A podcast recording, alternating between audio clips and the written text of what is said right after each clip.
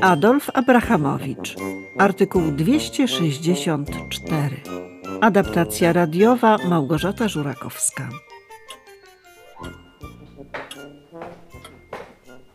Wszelki duch Pana Boga chwali. Pan żyjesz? Daruj Pan, ale to nie pięknie z Twojej strony. Dwa tygodnie temu obiecałeś Pan najsolenniej zabić się. Wybiegłeś stąd z miną zrozpaczonego Wertera. No ja przygotowałam się już na wyrzuty i żałobę. A kto wie, nawet czy nie na pokutę w klasztorze. A tymczasem wracasz Pan zdrów, wyświeżony i bez najmniejszego śladu nawet próby samobójczej. Ale Pani... Codziennie z drżeniem czytałam wypadki nadzwyczajne w obu kurierach. No, o mało nie zaprenumerowałam nawet gazety policyjnej. Wie Pan... że taki zawód zrobić komu, no to się nie godzi. Przede wszystkim pozwoli się Pani powitać. A teraz e, rozpoczynam tłumaczenie. Przed dwoma tygodniami zamiary moje były jak najlepsze. Chciałem się zabić, choćby dla dotrzymania danego Pani słowa.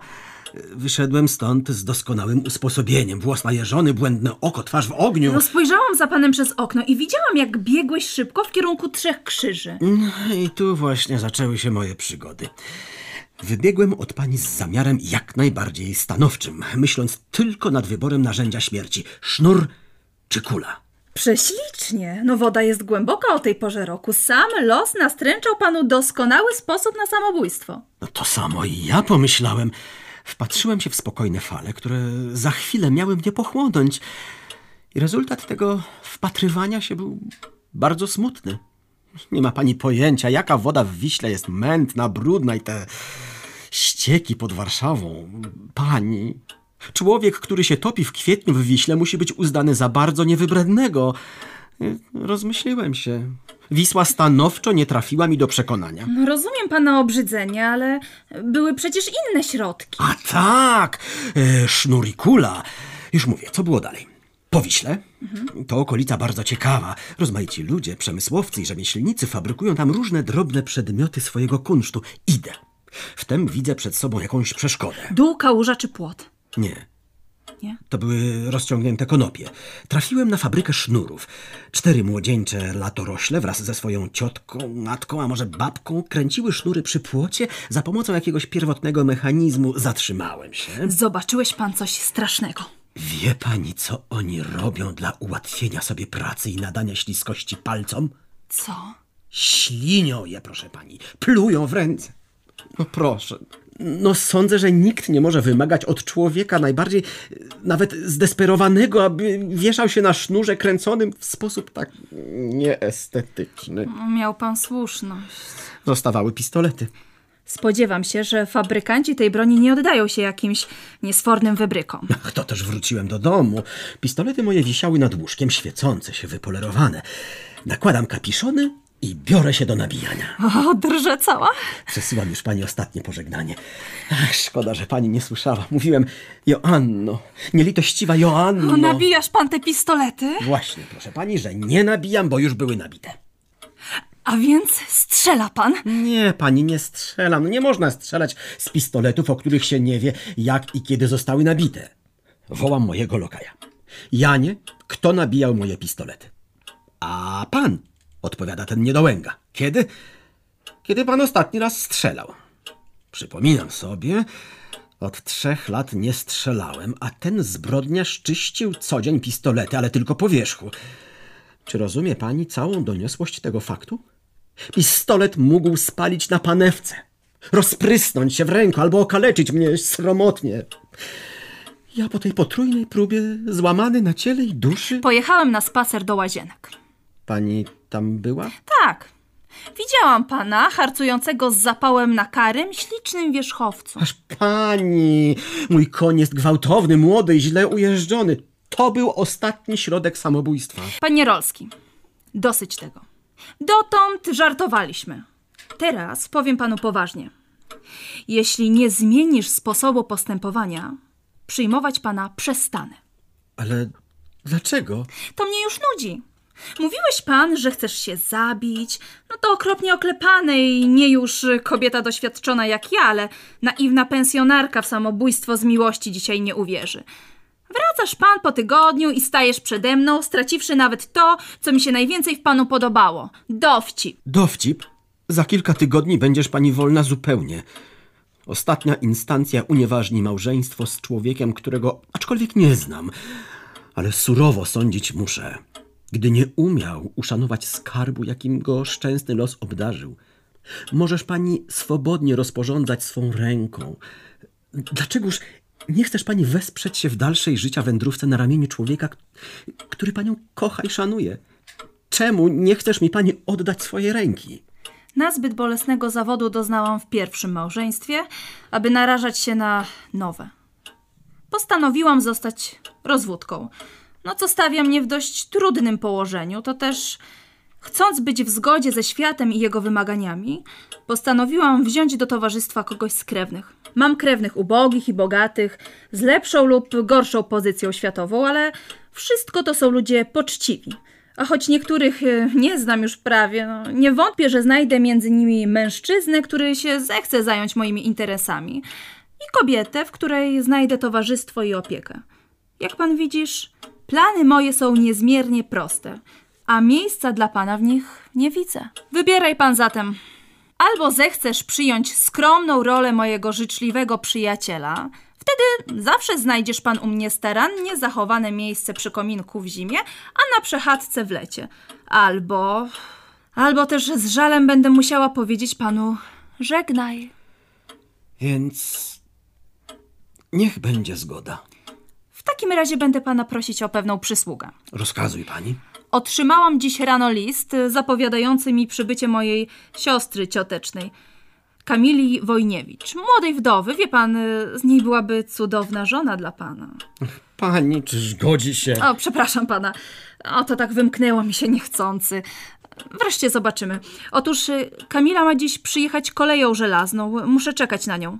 Mam pani towarzyszyć. Nie, nie. Masz pan tu pozostać, gdyż jednocześnie oczekuję mojej ciotki, pani Kokrzowej. Przybywa spod Suwałk. Nie zna miasta. Mnie bardzo mało. Chcę więc pana prosić, byś na wszelki wypadek tutaj pozostał i gdyby przyjechała, zainstalował ją u mnie i zatrzymał aż do mojego powrotu. Czy może masz pan inne zajęcie lub żądam za wiele? Siadam zatem w tym fotelu i nie ruszam się aż do pani powrotu, oczekując na panią, z tą panią lub bez niej. Już szósta. Pociąg nadchodzi o wpół do siódmej, zatem do widzenia. Wolno panu palić, czytać gazety, książki, grać na fortepianie. A propos, nie nadużyj pan wypadkiem mojego zaufania i nie zabij się tutaj.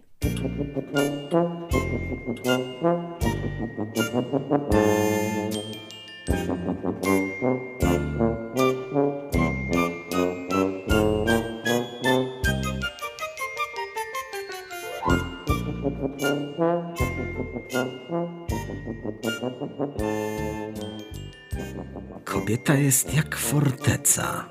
Zawsze ją wziąć można, jeśli nie szturmem, to wytrwałym oblężeniem. Szturm się nie udał. Pozostają jeszcze fortele wojenne i oblężenie. Trudniu jeden, znoś rzeczy, kiedy powiadam. I nie stój z rozdziawioną dziapą, jakbyś wróbla miał połknąć. No ruszajże się, gamoniu! Pomóż wznieść rzeczy dorożkarzowi. Jest kuferek, tłumok z pościelą i mantelzaczek do bielizny. A, oprócz tego sagwojaż i dubeltówka, żeby czego nie ukradł lub nie uronił. Ale, ale, jest jeszcze koszyk, także z prowiantami, a nie zostawże go wypadkiem w dorożce. A to jakiś przezorny obywatel zapaśnie się wybrał w podróż. Dziwna rzecz, że jej w domu nie ma. A przecież dałem znać, że przyjeżdżam kurierką. A ten hultaj, Filipcio, nie czekał na mnie na poczcie. Lamparta, poczekaj, sprawię ja ci lanie. A pan dobrodziej kto? Oryginalne pytanie. Jestem Zygmunt Rolski. Rolski? He, proszę. Rolski. Nie masz pan dobrodziej krewnych w Rypińskiem? U nas był aptekarz Rolski. Zrobił piękny grosz na pigułkach i kupił dobra po Czerepnickich. A, i drugi Rolski był u nas u burmistrza. Awansował potem na kancelistę do magistratu w Płocku. Mm, nie, panie, to nie moi krewni. Nie pańscy? Mniejsza o to. Ale co pan dobrodziej tu porabiasz w mieszkaniu mojej siostrzenicy, kiedy jej w domu nie ma? Zastępuję ją właśnie. Czekam na przybycie ciotki pani Skalskiej. Widać, panu dobrodziejowi się pomieszało. Pan czekasz nie na ciotkę, ale na wuja. To jest na mnie. Nie, panie. Ja czekam na ciotkę. To jest na wuja z synem. Ależ, panie, zwracam pańską uwagę, że w moim wieku zna się już różnice płci. Gdy się widzi osoby, to też teraz widzisz pan, że jest wuj, a nie ciotka. Oświadczam panu stanowczo, że czekam na ciotkę, na panią Kokrzową. Co? Na Kokrzową? Bądź pan zdrów. Wracam do domu. Ach. Albo nie. Nie ustąpię. A pokażę tej babie, że, że postawię na swoim. No zobaczymy, kto wygra. Bo pan nie wiesz, co to za ziółko, ta Kokrzowa. To jest, panie, moja siostra cioteczna. Żałuję, że nie miałem sposobności ocenić familijnego podobieństwa. Dziadek Skalskiej, mój ojciec i ojciec Kokrzowej to byli rodzeni bracia. Wszyscy trzej młodo pomarli. Zostało nas więc tylko dwie głowy do spadku. Ta baba i ja. Czy pan uwierzysz, że ona mnie do dziś dnia ciąga po sądach? Niemożliwe. Od urodzenia Filipcia, panie. Dwadzieścia lat trwa ta sprawa. Jak dziś pamiętam, pierwszy pozew wręczyła mi w sam dzień chrzcin mojego Filipka. A ostatni wyrok otrzymałem w dzień pogrzebu mojej nieboszczki żony. Założyłem natychmiast apelację. Już rozsądzona? Ale panie... Ja z tą babą na sądzie ostatecznym jeszcze procesować się będę. A ja się opieram na wyraźnej osnowie artykułu osiemset czterdziestego trzeciego. A, jeśli się pan opierasz na artykule osiemset czterdziestym trzecim. No i co pan powiesz? W dwóch instancjach przegrałem. Nie znasz pan czasem jakiegoś sędziego? A i owszem, zdaje się, że znam kilku. No to ja muszę panu moją sprawę opowiedzieć. Na to będziemy mieli czas jeszcze. Co pan myślisz robić, gdy tu lada chwila zjawi się pańska przeciwniczka? Ja nie ustąpię. Niech ona sobie wraca, panie, skąd przyjechała. W pierwszej chwili chciałem ustąpić, bo ja, panie, jestem człowiek zgodny i spokojny. Tak, to widać. A widzi pan. To z twarzy zaraz można wyczytać. Ale ona, panie, to Herod baba. Ona tu piekło zrobi w domu. Wszystko do góry nogami powywraca. A na pozór jak baranek. Bez spowiedzi by ją do raju puścili. Za grosz by się pan kupił. O wszelki duch Pana Boga chwali. Ja go chwalę. Ale pani, to diabła chwalisz. Lucypera, Belzebuba. A idę stąd, gdzie ten pan się znajduje, tam kobiety same znajdować się nie mogą. Pani byś dała radę pułkowi grenadierów. Grubieństwa gada pani, obroń mnie nieszczęśliwą wdowę narażoną na prześladowania tego tyrana. Ja tyran? Pani odpowiesz przed sądem za takie potwarze. Odchodzę. Nie, zostań pani. Ja odchodzę. Nie wytrzymałbym dłużej twojego widoku.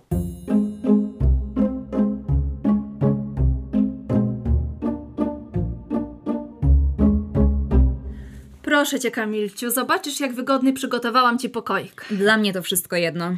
Śpię bodaj na kamieniu, a ubieram się w pięć minut. A, to pan, o którym mi mówiłaś? No, nowy egzemplarz do galerii. Choć ta przynajmniej ujdzie z powierzchowności. Kamilciu, prezentuję ci pana Rolskiego. A to moja siostra, Kamila Wojniewiczowa. Bardzo mi miło. Gdzież to ciocia, którą mi obiecałaś? No jeszcze nie przyjechała. Przeciwnie, pani przyjechała. Wybornie. Tylko że oprócz tej panienki jest ktoś jeszcze. Kto taki? Pan rejent Turcza. Wujaszek? Wuj Turcza? Nie pozjadali się jeszcze? Nie mieli czasu jeszcze, ale nie trzeba tracić nadziei. No, ale chodźmy, Joasiu, powitać naszych krewnych. Oho, słychać głosy z tej strony. Spotkali się, będzie nieszczęście, biegnę. Przepraszam pana, muszę zapobiec starciu. Przed sądem rozprawię się z panią. A pan jest pieniarz. Ależ ciociu. Ależ wujaszku. Mm, hałaburda. Intrygantka wyemancypowana. To ja, ja woda na moje koło. Wyłożę wszystko, nie co jesteś ja. Pani hipokrytka. Pan grubianin. O, tym razem to już armaty.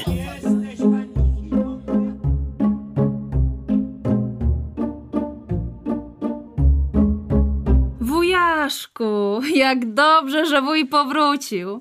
Pomówimy trochę o moich interesach. O tej dzierżawie Wólki Sochęckiej, którą mi niszczy ten... Daruj, moja kochana Joasiu, ale nie teraz. Będziemy mieli jeszcze na to czas. Nie wyobrażasz sobie, ile tu kłopotów spadło mi na głowę. Filipka nigdzie odnaleźć nie mogę. Nie dowiadywał się wujaszek w szkole głównej? Ale gdzie tam? Chodziłem z dziesięć razy. Rozpytywałem się studentów po dziedzińcu. Jak kamień w wodę przepadł bez wieści. Nikt o Filipie Turczy nie słyszał i nie ma go na liście. Musiał mnie niegodziwie co kłamać. No, nie zdał widać wstępnego egzaminu i gdzieś się tu ukrywa. Przysyłam mu po dziesięć rubli miesięcznie.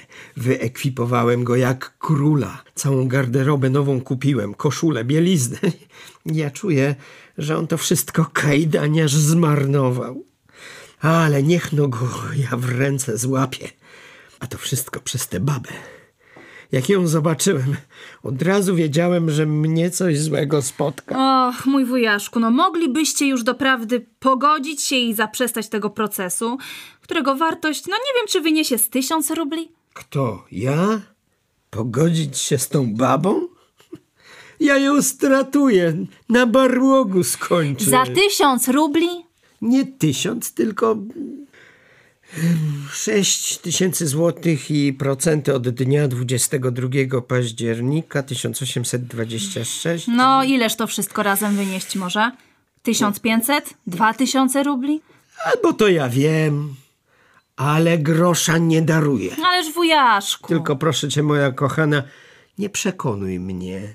Ty się nie znasz na prawie i na procedurze, a ja zęby na tym zjadłem. Dam ja tej babie. W stu wodach się nie obmyje.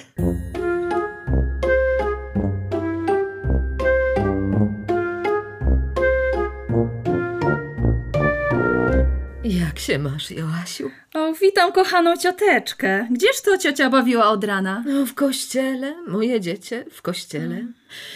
Byłam u świętej spowiedzi, potem wstąpiłam do pani Kosztupajtysowej, mojej sąsiadki, co tu zjechała z naszych stron, a z nią razem poszłam do adwokata względem tego procesu, co mam z tym heretykiem. I cóż adwokat? O, święta niewiasta. Bez poduszki sypia, powiadam ci, duszko. Kto? Adwokat? Nie no, Kosztupajtysowa. A, a co proces? Czy nie mogłaby ciocia pogodzić się z wujaszkiem? Kto? Ja? Z nim? Tak. Też wymyśliłaś. Nie ustąpię poganinowi temu. Za co? Zrujnował mnie doszczętą. To może do zgody. Któż pragnie bardziej zgody niż ja? Niech mi koszty zwróci, odda to, co zagrabił, a ja go znać nie chcę. Niech pójdzie w czeluści piekielne. W ten sposób to się załatwić nie da. To mówię i pani Kosztupajtysowa twierdzi to samo, aby to wszystko Panu Bogu ofiarować i bronić się, a dochodzić swojego. Prosiłam ją właśnie i przyjdzie tu z Turasiewiczową. Jak to? Tu? Przyjdą do cioci? Jakże do mnie, do ciebie, kochanko. O, poznasz je. To nie kobiety, a święte.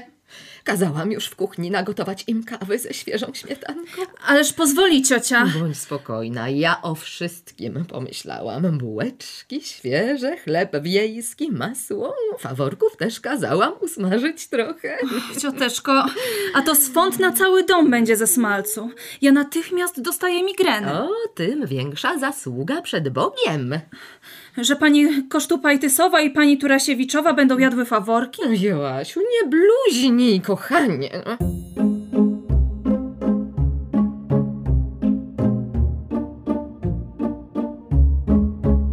Panie Rolski, prosimy o nasze bagaże. Oto są wielkie nożyce, małe nożyczki, wielki nóż, mały nóż, wielka linia, mała linia, wielkie skóry, małe skóry. Dosyć już tego wyliczania. Dajże pan wszystko razem. Daruję pani, ale tak byłem objuczony, że dla spokoju własnego sumienia wolałem policzyć, czy czego nie zgubiłem po drodze. Wymówki sprawiają, że pomoc traci na wartości. Trzeba było na nas nie czekać. Trzeba jej oddać sprawiedliwość, że jest uprzejma. A cóż ty, Joasiu, siedziałaś sama w domu, jak pustelnica? Obowiązki gospodyni domu mnie zajmują. A, prawda, ty należysz do tych kapłanek domowego ogniska, które od rana jak przy zniczu czuwają przy samowarze, później przy zupie, potem przy kawie poobiedniej, potem znów przy samowarze i tak dalej, i tak dalej. Czy wiesz, jakie tego skutki? Że kiedy my pilnujemy gorącej zupy tych panów, oni przez ten czas... Ale co tam mówić o tym? Na szczęście są rozwody i śmierć męża. Jeśli to wyrzut, to nietrafiony. A cóż znowu? To po prostu uwaga co do naszego wspólnego położenia. Panie Rolski, jakiż program na dzisiaj? Jedziemy konno do Wilanowa. Kto konno? Pani Wojniewiczowa i ja. A może pani raczy z nami? A cóż znowu, nie uważam za stosowne wystawiać się na widowisko. Byłam tego pewna. Zawsze uprzedzenia. Jeśli panowie jeżdżą, dlaczego my nie możemy? Idź sobie powozem, pojedziemy konno. Kamilciu, bój się Boga, ja cię nie rozumiem. Konno jeździsz, uczysz się jakiejś buchalterii i to jeszcze podwójnej, jak na oszustwo. Po, po, po co to kobiecie? Żeby sobie w życiu radzić umiała. A ja bez tego sobie radzę i nie dam się oszukać w rachunkach. A ta konna jazda to już obraza boska. Niech ciocia się nie boi. Ja to biorę na siebie. Mąż pani, to jest pan Skalski, pragnie się z panią widzieć i czeka na przyjęcie w salonie. Mąż, a to ciekawe. Przyjmij go, może ma jakiś interes. W każdym razie, gdybyś pani potrzebowała męskiej opieki... O, cóż znowu. Bądź pan spokojny. Skalski jest zanadto dobrze wychowany na to, abym jakiejkolwiek niedelikatności z jego strony obawiać się mogła. Prawdopodobnie, jak mówi Kamila, musi to być jakiś interes... Może jakaś formalność do ostatecznego uzyskania rozwodu. Ależ w takim razie świadkowie są tu zbyteczni. Poczekamy w sąsiednim pokoju na rezultat. A idę z panem? Nie chcę oglądać bezbożnika, co się rozwodzi i pomiata świętym sakramentem małżeństwa. Spytam ojca Serafina, czy nie grzech, że on tu przychodzi?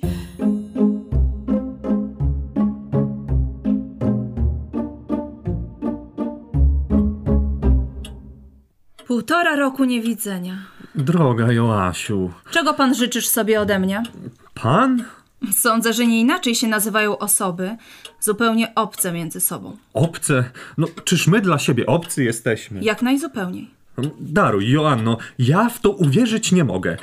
Prawda, zawiniłem względem ciebie, zawiniłem nawet bardzo. Przyznaję się do tego. Ale żebyś zapomnieć miała nawet o tym, żeśmy byli, że, że dotąd jesteśmy mężem i żoną. Mylisz się pan. Nie jesteśmy już nawet z nazwiska małżeństwem. Co zaś do mnie, zapomniałam nawet o tym zupełnie, żeśmy się kiedykolwiek tak nazywali. No, jednakże nosisz, panie, moje nazwisko. Bo mnie prawo do tego zmusza. Nie lękaj się pan jednak. Nie przyniosę mu ujmy. O to się nie obawiam. Chciałem tylko... Właśnie i ja pragnęłabym bardzo dowiedzieć się, czego pan właściwie możesz życzyć sobie ode mnie. A dodać muszę, że im prędzej sformułujesz cel swoich odwiedzin, tym przyjemniej mi będzie. To, to ostro powiedziane. Zdaje się, że do względności z mojej strony straciłeś pan prawo. To też przyszedłem tutaj, aby je na nowo pozyskać. Co? Mój panie, to szaleństwo. A zatem tym bardziej do mnie podobne. Posłuchaj mnie, pani, chwilkę, udziel mi kwadrans twojego czasu. Wszak przed dwoma laty na całe życie ślubowaliśmy sobie towarzystwo. Dziś proszę tylko o kwadrans, o mały kwadransik. A gdybym go nie miała dla pana? Byłoby to niewdzięcznością z pani strony. Wszakże nie robiłem żadnych trudności w pozyskaniu rozwodu. Nie korzystałem z żadnych praw i przywilejów, jakie nadaje kodeks mężowi nad rozdzielającą się z nim żoną. Jednym słowem, sądzę, że byłem najzupełniej uprzejmym mężem. Raczej obojętnym człowiekiem, a nawet do pewnego stopnia rozradowanym z tego, że go uwalniają od zbytecznego ciężaru. Przypuśćmy. Zawsze ta obojętność nawet, jak ją pani nazywasz, zasługuje na to, abyś raczyła być dla mnie uprzejmą gospodynią tylko kwadrans. Wszak jestem u pani po raz pierwszy. Przedtem bywałem w domu twojego ojca lub u nas. A choć wizyta to nieproszona, sądzę, że zanadto cenisz pani tradycję polskiej gościnności, abyś mnie, nie wysłuchawszy, za drzwi wyprosić kazała. Bardzo to naciągane, to odwołanie się pańskie do mojej gościnności. Ale nie chcąc nawet pozornie ubliżać tradycji, słucham pana. Za kilka dni wypada dwuletnia rocznica naszego ślubu. Poznaliśmy się na rok przedtem na balu. Ach, daruj pan. Jeśli z tak daleka zaczynać będziemy, kwadrans czasu nie starczy. Chciałem zacząć od historii. No, nie przemawiasz pan z katedry do ucznia. Zacznę zatem inaczej. Dlaczego właściwie raczyłaś wyjść za mnie? Niestety, no jest to zagadka, którą bardziej niż kiedykolwiek w tej chwili pragnęłabym rozwiązać. Dziękuję. Więc pani nie kochałaś mnie. Byłam za młoda, aby wiedzieć, co to za uczucie. A gdybym nawet wiedziała o tym, przez dwa lata miałam czas zapomnieć. O, to trochę za słaba pamięć. A masz pan lepszą? Więc ten rozwód, a raczej to unieważnienie małżeństwa, ta obojętność, to zerwanie jednym słowem, to wszystko nie groźba? To prawda? Dziwisz się? Bierzesz dziewczynę młodą, jedyne dziecko ukochane przez ojca i w pół roku po ślubie porzucasz ją pan dla jakiejś ulicznej awanturnicy. Półtora roku nie dajesz pan znaku życia, zgadzasz się na rozwód, dowodząc tym raz jeszcze, że ta kobieta jest panu najzupełniej obojętna. I po tym wszystkim ośmielasz się pan przyjść tutaj z pytaniem, czy to zerwanie prawdziwe? A doprawdy, to już więcej niż naiwność. Tak, to śmiałość, zuchwalstwo, bezczelność. Przyznaję. To też nie przychodziłbym tu z pewnością, gdybym miał do czynienia z jedną z tych istot pozbawionych krwi i kości, które same spełniają, może z przymusem, swoje obowiązki dla innych, nie mając nic w sercu. Daruj pan, ale absolutnie zrozumieć nie mogę, do czego to wszystko zmierza. Do czego zmierza? Czyż ty nie rozumiesz, Joanno, że małżeństwo, które zaczyna wspólne życie dwóch istot, gdy dla jednej strony, dla kobiety, jest zarazem początkiem życia, dla mężczyzny kończy poprzednie.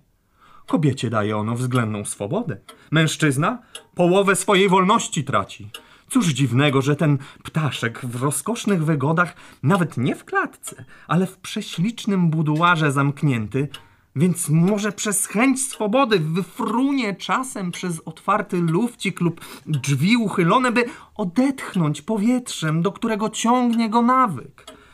Po czasie, gdy się przekona, że na dworze zimno, wiatr wieje i śnieg pruszy w oczy, gdy taki chwilowy dezerter własnowolnie do domu powróci, nie wybiegnie znów tak łatwo i pozostanie wiernym do śmierci dla ukochanej ręki, która go karmi i ogrzewa. Piękna metafora. Pan jest szczygłem, ziębą czy kanarkiem? Gdyby mój kot jedyny postanowił z domu emigrować, nie ogłaszałabym zguby po gazetach. Co najwyżej postarałabym się o innego. Ten sam system stosujesz pani do męża?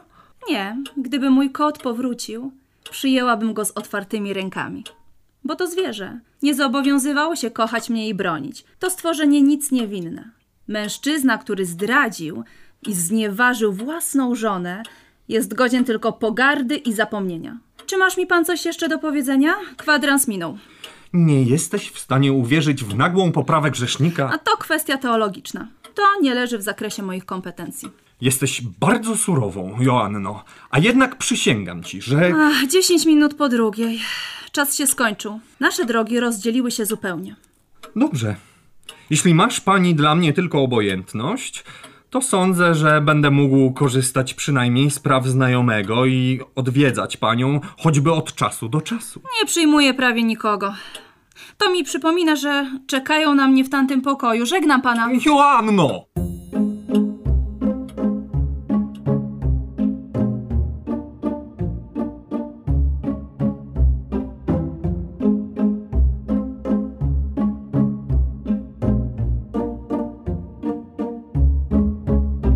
Zatem, kochana siostrzenico, zaczynaj. Czas mój drogi, a w dodatku dla ciebie tylko mogę znosić widok tak obrzydliwy. Bujaszku.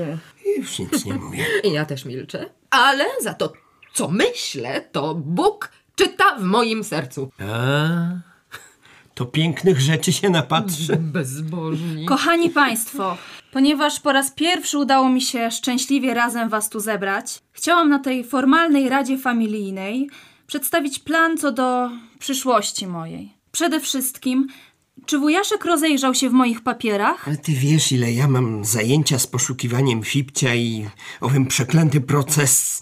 Przepraszam, nic nie powiem, bo dotrzymuję przyrzeczenia. Yy. Akt jeszcze nie przejrzałem szczegółowo, mhm. ale o ile z ogółu sądzić mogę, mąż zostawił nieźle twoje interesy. Masz Wulkę Sochęcką czystą, yy, Białociny czyste, a za las, który ci wyciął, odstąpił ci dwanaście włók starodrzewu w swoim rozewie. O tym nie wiedziałam. No tak, został ci bardzo piękny majątek. Chciałabym jeszcze wiedzieć, jak mi radzicie urządzić się na przyszłość? No wiesz, masz dwadzieścia jeden lat, spory majątek, jesteś wolna i pytasz o radę? Przecież nie potrzebujesz kurateli. Nie rozumiesz. Właśnie dlatego sama mieszkać w Warszawie, ani na wsi nie mogę. Potrzebuję opieki, towarzystwa. Przesądy, moja droga. Bierz przykład ze mnie. Daruj, moja droga, ale w tym wypadku wyjątkowo nie chcę się na tobie wzorować. Prawda, zapomniałam, że ty należysz do tych kobiet, które wykrzyknik "Och, mamo!" zamieniają na "Ach, mężu!" Moje drogie, jeśli macie się kłócić, trzeba było z góry mnie uprzedzić. Ja z wady w rodzinie znieść nie mogę. I gdybym nie był zmuszony do procesu... Prawda, zapomniałem. Koniec końców, moja Joasiu, pragnęłabyś, jak widzę, abym pozostał przy tobie w Warszawie i zamieszkał z tobą. Byłoby dla mnie to dość trudne, ale jeśli załatwiłabyś mi posadę rejenta, jestem gotów, choć z żalem, porzucić Rypin. W ten sposób rozwiążemy problem, a osoby zbędne mogą pakować manatki i zbierać się do domu. Ja też wypowiem moje zdanie. Dla kobiety najwłaściwsze jest towarzystwo kobiet, więc ja myślę, że ja zastąpię Joasi matkę i siostrę, a reszta, kto zbyteczny, niech z Bogiem jedzie choćby i pod granicę pruską. No, gdy ciocia i wuj gotowi są do takich ofiar, nie pozostaje mi nic innego, jak zebrać manatki i odjechać. Ja nie mówiłam do ciebie. I ja też o tobie nie mówiłem. Szczęście, że inni nie słyszeli. Mm, ale mówią za to. Na kłódkę prawdy nie zamknie. Ba, żeby tak można niektóre gęby. Gęby? Co to jest gęby, Joasiu? Ja tu nie mogę zostać. Znów mnie obraża. Ja do pani pary z ust nie puszczam, a jak się prawda wyrwie przypadkiem... Prawda to nieprawda, tylko fałsz, złość, zawiść i tyle. A u pani intryga, potwarz i obłuda. O, pan to i świętego nie uszanujesz. Krzywdziciel wdów i sierot. Ciociu, cóż znowu? Fałszywa dewotka, obłudnica. Wujaszku! Daj mi spokój. Niech raz powiem tej babie, co o niej myślę. Śliczni opiekunowie, miałaby miłe życie z nimi. U pana łatwiej o obelga niż o uczciwość. To gęba na wywrót. To pana gęba nie spocznie, póki nie zaśniesz. Obłudnica, dewotka. Farmazon. Jest stara jędza. Bezbożnik. Jo, Jasiu, uspokój ją, bo ja nie wytrzymam. Kamilciu, chodź ze mną, bo ja za słabnę. Złego diabli nie wezmą. To i pana nie biorą. Jak mi panie nie pójdziesz z oczu... Do morderstwa tu przejdzie. Rozbójnik! Gdybym się nie wstrzymywał. Czekajmy, Kamilciu. Trzymaj mnie, Joasiu, ty to Herod baba. Ale wujaszek dotrzymuje danego słowa. No tak przykra scena w domu. Ciotka może naprawdę zachorować. A czy ja jestem temu winien?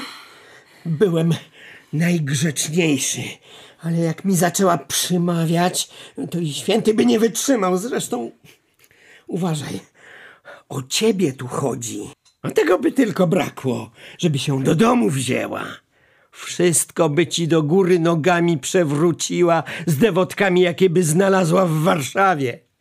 I to wtedy, gdy ja zapewniam ci opiekę i towarzystwo. Ja i Filipcio jesteśmy ludzie spokojni.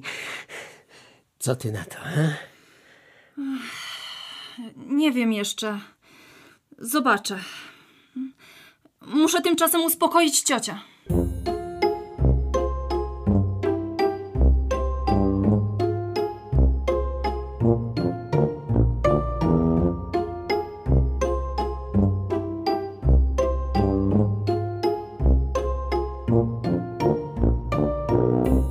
Żeby się zgodziła, nieźle by to było.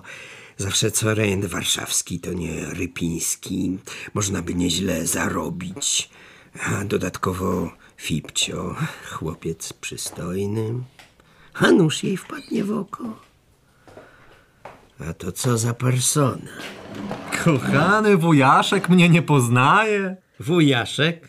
Daruj pan, to chyba pomyłka. Ja nie mam siostrzeńca. Ale ma wujaszek męża siostrzenicy.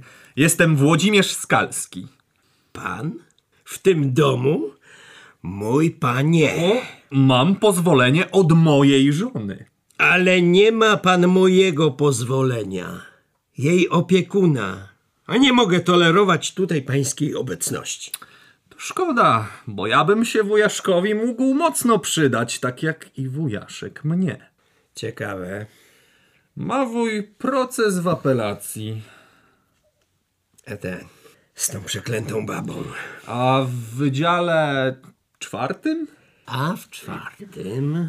Ja znam sędziego. Aha. I prokuratora. Aha. Oprócz tego wiem coś o Filipciu. Bój się Boga, powiedz. Nie jest w szkole głównej. To już wiem. Ma lat dwadzieścia cztery i powołania do nauk niewiele. Oj, niewiele, niewiele.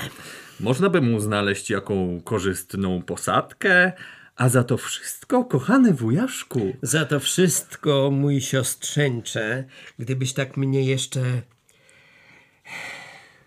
załatwił przeniesienie do Warszawy.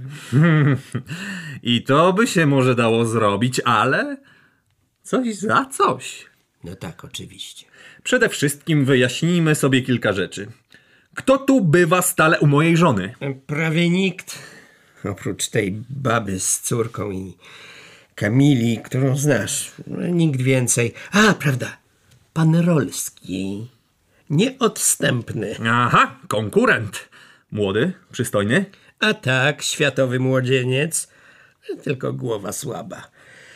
Jak mu opowiadałem o moim procesie, nie rozumiał. Mm-hmm. A jak oni są z Joanną? I nic wielkiego. Nawet uważam, że on się od pewnego czasu ma więcej do Kamili niż do Joasi. Hmm, to niedobrze. Wolałbyś, żeby do twojej, przepraszam, do eks twojej żony? Bo sprytny stara się wzbudzić jej zazdrość. Posłuchaj no, wujaszku, czy zechcesz zawrzeć pakt ze mną? Ja z mojej strony zapewniam ci wygranie procesu i posadę dla Filipcia. Ty z twojej postarasz się tylko o jedną rzecz. Cóż takiego? Żeby Joanna we właściwej porze, którą sam ci wskażę, dowiedziała się o artykule dwieście sześćdziesiąt cztery Kodeksu Cywilnego Polskiego. Artykuł dwieście sześćdziesiąt cztery? Tak jest. Oraz sześćdziesiąt dziewięć i siedemdziesiąt Prawa o Małżeństwie z roku tysiąc osiemset trzydziestego szóstego. A to sam będę się musiał z nim zapoznać. Nie trzeba. Ja wujaszkowi podsunę tekst w odpowiedniej chwili. Ślicznie. Ale pozwól, mój siostrzeńcze. Ja jestem człowiek uczciwy. Przyjechałem tu pilnować interesów Joasi. Tymczasem mam wchodzić w konszachty z tym, przeciwko któremu bronić się powinienem? No bo między nami mówiąc, panie Włodzimierzu, o nieszczególnie postępowałeś ze swoją żoną. Wujaszku, daję ci słowo honoru, że Joanna najlepszego obecnie obrońcę ma we mnie, a teraz idź do swojego adwokata. Niech sprawę uporządkuje. Więc jesteś pewny wygranej? Jak najpewniejszy. I posady dla Filipcia? Byleś go tylko znalazł. I za to mam tylko Joannie wytłumaczyć artykuły... Jaki powiedziałeś? dwieście sześćdziesiąt cztery Kodeksu Cywilnego Polskiego i sześćdziesiąt dziewięć i siedemdziesiąt Prawa o Małżeństwie. Wszystkiego trzy artykuły. Gdybym je chociaż znał, a mniejsza o to. Spytam się adwokata. A zatem bądź zdrów. Idę do obrońcy. Ręczysz za skutek? Ależ ręczę. To dobrze. Baba chyba pęknie ze złości.